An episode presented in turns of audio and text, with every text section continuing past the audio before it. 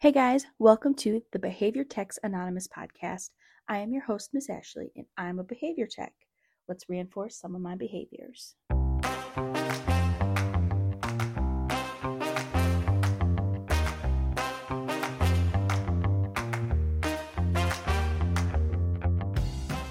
Hey friends, thank you for joining me for our next meeting of Behavior Techs Anonymous. It is January 2nd, which is the first Tuesday of the whole brand new new year. So thank you for listening in and making me a part of that. I hope that you guys had a really good year. And I know that in my previous podcasts, I kind of had a thing going where I was kind of um, just like the last two, just telling you my experiences in different settings. Um, this episode was going to be about uh, being in like a clinical setting, but I'm going to push pause on that one for a minute because um, I remembered that the BACB has published new updates for incoming RBTs. So um, these updates won't really concern the people who need to be like renewed doing their renewal competencies and stuff. But for your initial competency, they have made some changes in the requirements. Um, it's nothing super crazy, but I think it's worth noting just by the conversations that I've had with people wanting to become RBTs, just like on my um, Instagram and Reddit and stuff. But um, you are no longer able to just become an RBT just on your own independently starting January 1st. So, starting like the new year, this is the thing now. So, if you're brand new and you are considering to become an RBT, just keep this in mind and make sure that you are looking at the correct documentation and speaking to people who are aware of the update. Um, I'm aware of the update because I actually follow the BACB podcast, and that's kind of where I learned the information. Um, anyway, so if you haven't looked at the initial competency yet, it's sectioned off into different little things. Um, so I'm just going to read off the sections. It's the qualified assessors, timing, structure, administration, documentation, instructions, oversight, evaluation, blah, blah, blah, and then the actual assessment. And the changes happened in the qualified assessors section and in the instructions section. And these sections don't necessarily concern the RBTs like there's nothing that RBTs need to do for these sections. These sections are for the evaluators to look over and check off. But they're still important to know to make sure that you are getting like a qualified um, person. So anyway, um, to the qualified assessors. So they changed it in the new one. Um, the old one just said qualified assessors. In the new one, it says qualified assessors and relationship expectations. It used to be that the assessor needed to be um, a BCABA or a BCBA with the eight hour supervision training. Um, they needed to ensure the assessment is conducted in accordance to the requirements. Um, sign the initial competency assessment, maintain records, ensure that the assessment meets quality standards. But the brand new update that has just gone into effect literally yesterday says that for the initial competency assessment, and honestly, I'm just going to read these word for word so that all the information gets across correctly. Um, so the assessor needs to be employed at the same organization or have a contractual relationship with the applicant and clients involved in the assessment. Um, if the responsible or assistant assessor is a BCABA, their supervisor must also be employed at or have a contractual relationship with the same organization where the clients are receiving services. Um, they need to ensure that the assessment is conducted in accordance with these requirements sign the initial competency, maintain records of all the assessments conducted, and ensure that the assessment meets quality standards even when assistant assessors are involved in conducting the assessment. So, again, before, all the supervisors needed to do was make sure the um, assessment was done in the right way with the right requirements. Um, they needed to make sure they signed it and keep the records of it. Um, that's it. They also added a the relationship section to the new one, and it says relationship expectations. The responsible assessor, assistant assessors, and RBT applicant must be employed at or have all the same contractual relationship with the same organization. The organization also must be an entity providing services to the client involved in the assessment. If the responsible or assistant assessor is a BCABA, their supervisor must also be employed at all of the contractual relationships the same, yada, yada, yada. Basically, everything I just already read to you. Um, this relationship requirement applies to the entire assessment and not just the portions involving the clients. Um, so, to me, what that means is that you have to make sure that you're getting certified by somebody who um, works with you in some kind of aspect, which is a big change um, for a lot of brand new RBTs who I know have just gone out and gotten the um, the training and the competency done like all on their own, like found their own BCBA and stuff like that. Um, so now we have to make sure that we are working with them, which I think is going to be very interesting because there are a lot of places where they want you to already have your certification and they won't pay for you to get certified or they won't like train you there. So I think that's going to be a very interesting development for future employment for RBTs. So then like that thought also carries down to the other part that they changed under instructions where they just kind of have to mark off that um, they have the contractual agreement and um, or work in the same places that you work. Which I know, like, that stuff doesn't sound like anything, um, but I know that that's how a lot of RBTs got their start was doing the free trainings that are online and um, especially through the autism partnership foundation i think. I know that this is where a lot of people have said that they got theirs done. Um, i was lucky enough to do mine in the clinic where i first started working um, they offered the training there, which was good because when I started out, I was very just, I don't want to say ignorant of the ways, but I was very ignorant of the ways of being an RBT and what it even meant. So they like offered the training there. And I, of course, at the time thought it was just a regular training. I didn't realize it was anything special, but it is. And I know a lot of people try to do it for free before they get the jobs in the clinics and stuff or in the schools or wherever they want to work. And this, I think, is going to be kind of debilitating for new RBTs, especially, as I said before, the places that don't offer the 40 hour training. And I can kind of see it both ways where it's like, okay, you want them to have like a quality assessor, or they want to make sure that um, whoever is assessing you is doing it like for, I don't know, I don't want to say like the right reasons, but um, a lot of BCBAs will charge RBTs in order to get assessed.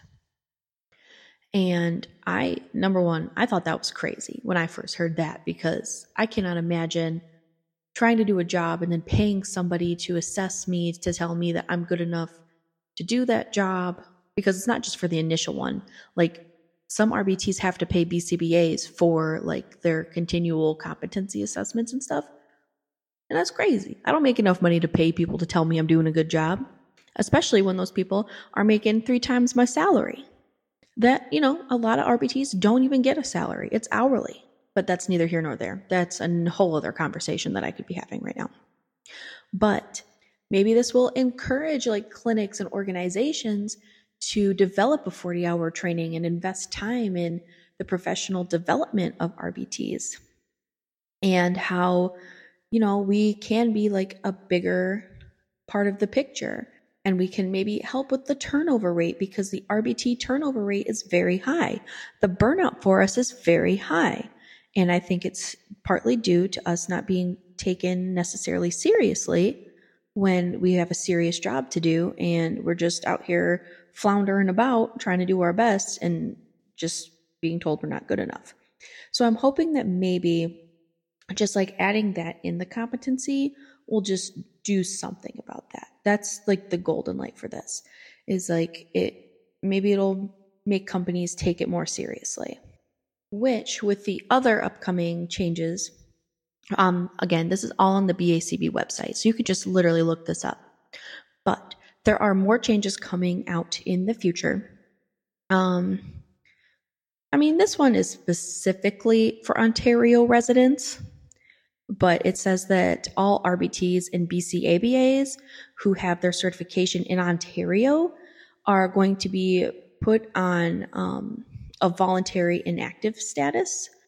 And it also looks like the BCBAs will also lose their behavior analyst status and this is all due to um, the College of Psychologists of Ontario not holding the same standards that the BACB would like for their behavior analyst program. So on July 1st of 2024, so that's, you know, this year, all of those titles will be stripped and you will be put in inactive status. I don't know what that is going to be looking like. I'm just telling you the information. So, good luck with that. Let me know how that goes. And I am really sorry that that is happening because I don't know what I would do if that happened here and to me. Um, some other changes that are coming up for RBT specifically in 2026, non certified RBT supervisors, um, their roles will be eliminated, and that is like um, there's like RBT like coordinators and stuff that are able to like supervise like a bunch of different RBTs um, or just like anybody who has like knowledge of ABA they have been up to this point able to be supervisors for other RBTs. Now it's saying that you have to be a BCABA or a BCBA to be considered an RBT supervisor. And now we are finally down to the last two updates for the RBT things so far. These just came out this month. Nope, last month in December.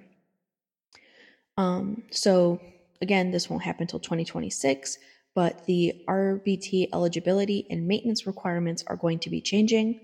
Um, they have revised the core RBT eligibility and maintenance requirements. Um, that includes like the training, the competency assessments, and also they're um, implementing professional development for RBTs. And the recertification cycles are going to be changing from every year to every two years with the implementation of the professional development. And the professional development is um, 12 hours within the span of two years. And as somebody who gets made fun of by their boyfriend for doing professional development for fun, um, 12 hours is nothing. There's, I've, I've, it's the same kind that the BCBAs do, which I'm assuming it's going to be. Um, they're really informational. You get to meet a lot of people during these little chats and stuff. Um, it's really cool. I have re- I actually recommend you guys do it now. But anyway, it's going to be a requirement that we do 12 hours of professional development in the two year renewal cycle. Um, the requirements committee has decided that now more than ever, RBTs must improve upon and learn new skills rather than just focus on their maintenance of entry level skills. And I think this is because, you know, like anybody can do the basics if they've been in here long enough, but that doesn't mean we're learning and developing. And if we're not learning and developing, our clients are just not going to get the same kind of quality care that they need and also that they deserve, and we deserve to learn and grow and do new things. But anyway, um, professional development may be in one or the more following areas. Um, it can be a continuing education event. It has to be authorized continuing education um, and certified from the ACE, which is the authorized continuing education providers. The next one is kind of cool. Um, behavior analytic university courses and you have to like pass with like a c you know because c's get degrees um, it has to be from an accredited university and the documentation that you have to keep for that is a syllabus and transcripts from the university which could be really cool if you are working towards your degree into being a bcba or bcaba anyway Um, I just think that that's just like nice. That's what I would do, honestly. Um, and then the third type is an organization's in service training related to behavior analytic service delivery um, that does not include training on a specific client's program. So it's not like your supervision. Um, this can be done through uh, BCBA, BCABA, and has to be through the RBT's like organization, like wherever you work. Um, and the documentation for that, it just says trainer documentation, and that, that more information will be provided before 2026. And it is important to note that the ongoing RBT supervision stuff, like what we do with like our clients, and supervised field work towards becoming a BCABA or a BCBA does not count towards professional development. So you can only do those three things continuing education events, um, taking courses, or in service trainings. And if you can, like even if your organization does offer in service trainings, I would still try to do like the community, like the continuing education events or the courses, only because I just have such a distrust for companies right now. Um, also, in 2026, if you put yourself in voluntary inactive status, when you come back and you're like, okay, I want to be active again, you have to do a reentry competency assessment, um, no matter the length of time that you went inactive. So it used to be, I think you had six months to be inactive before they made you retake it. I can't remember exactly. That's on me. That's my bad. But um, now in 2026, if you go inactive, you have to do a reentry thing, no matter the length of time. And you have to do it every single time. So have fun with that because I know that there are a lot of people who go inactive and then come back and then go inactive and then come back. Well, now you're going to have to do that renewal. So, anyway. Oh, also, so it used to be, well, sorry, right now, currently, it is $35 for a renewal application. Can you believe that inflation has hit the recertification process? Because now it's going to be $50 every two years after 2026. $50. That's crazy. Like, I get it. Like, they're just like trying to keep their money, but still, $50 for a renewal. And then the certification application is $65, like to start off with. And that doesn't include the $45 that you have to pay Pearson for your examination. So, brand new RBTs in 2026, be prepared to pay like $110 or something, something crazy like that. Because that's nuts, right? Like that's that's a lot of money for an entry level position. But that's just me. I don't like having to pay for where I work. You know what I mean? Um, what else is different? Oh, there is a new curriculum outline coming out in 2026. Um, it's just going to require a certain amount of time for the certain subjects that are in the competency stuff. Um, like for like your trainings, like your 40 hour trainings and stuff, like so you have to uh, spend at least five hours doing this subject and four hours doing that subject. Um, also, nothing really that we can control or really need to worry about. But there is also a change in the supervision requirements coming up. So, current RBT certificates must be supervised by a qualified RBT supervisor, um, basically a BCBA, right, for at least 5% of their service hours worked. So that's how it was. Now, um, it has to, you know, include the supervisor being at the place that you work. So it can't be like, a BCBA that you used to know or like an RBT that you used to work with that became a BCBA, whatever. It can't be anybody that's not somebody that you are currently working with. Um, and it also has to include two face to face supervisions with at least one of those taking place in an individual supervision meeting. So it can't be like, well, I'm here to I'm here to supervise like this person, this person, and this person. Like at least one of those has to be face to face, which I think is pretty cool. I know that I struggled with um, some BCBAs where I would be like doing my telehealth supervision and they would turn off their mic and turn off their camera and I would ask a question and there would be no answer because they weren't there. They got up and they like walked away from the camera and went on like that for a while. And um, I did report them to my boss and it got taken care of, but I still like felt bad doing it. Anyway, so that's cool to face to face. I do not know what that will mean for some people who are in home. I haven't really known BCBAs to go in home with the RBTs. I know some of them do, but a lot of them are like strictly online. So that's also going to be interesting. I like when little changes happen because I get this little tinge of anxiety and it's like, oh no, what's going to happen? Like I can control any of it anyway. Um, that's pretty much it for the changes. The only other one would be the RBT test content outline because they're going from the second edition to the new third edition in 2026. Um, and it's the same amount of questions for like the initial RBT certification thing. Um, there's just a little bit more here and there. It, it's nothing crazy. It's like for data collection and graphing, there used to be 12 questions with a weighted 16%, but now there's going to be 13 questions and it's going to be worth 17% of the final score. That's basically the big, oh, sorry. Behavior acquisition is the biggest change because it used to be 24 with a 32% weight and now it's 19 questions with a 25% weight. So that's the biggest change. Again, it's not going to affect anybody who is already an RBT, and the people who have not taken the test yet are not going to notice a difference anyway. So, that is, I believe, it for right now. If I come across any changes or if I forgot anything, I will let everybody know in the next podcast episode. Um, again, you can find all this information yourselves on the BACB website. Um, it's really not hard to find it all. You literally just go in there and you just, it's right there for you. And while you're there, you can check out the RBT ethics code, but you don't have to check out 1.10 because I'm about to read it to you. Um, RBTs avoid multiple relationships with clients, coworkers, and supervisors.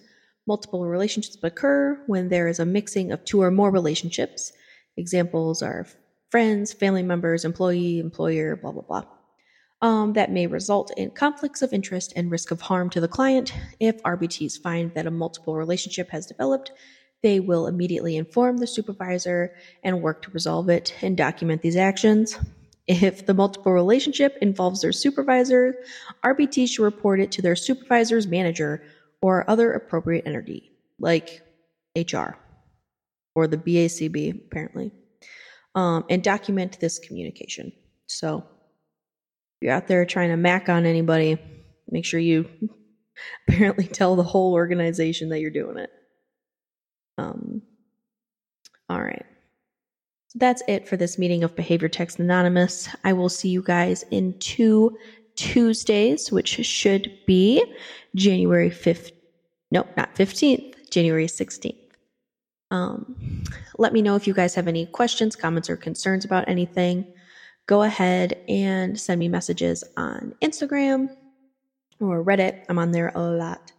Um, there's also the Facebook page that is only for behavior techs. So if you want to go on there, get a little solace away from um, behavior analysts. And we just try to support each other on there. It's nothing crazy. Um, go ahead, like, share, and subscribe to this. And I will see you guys in two Tuesdays. Thanks. Bye.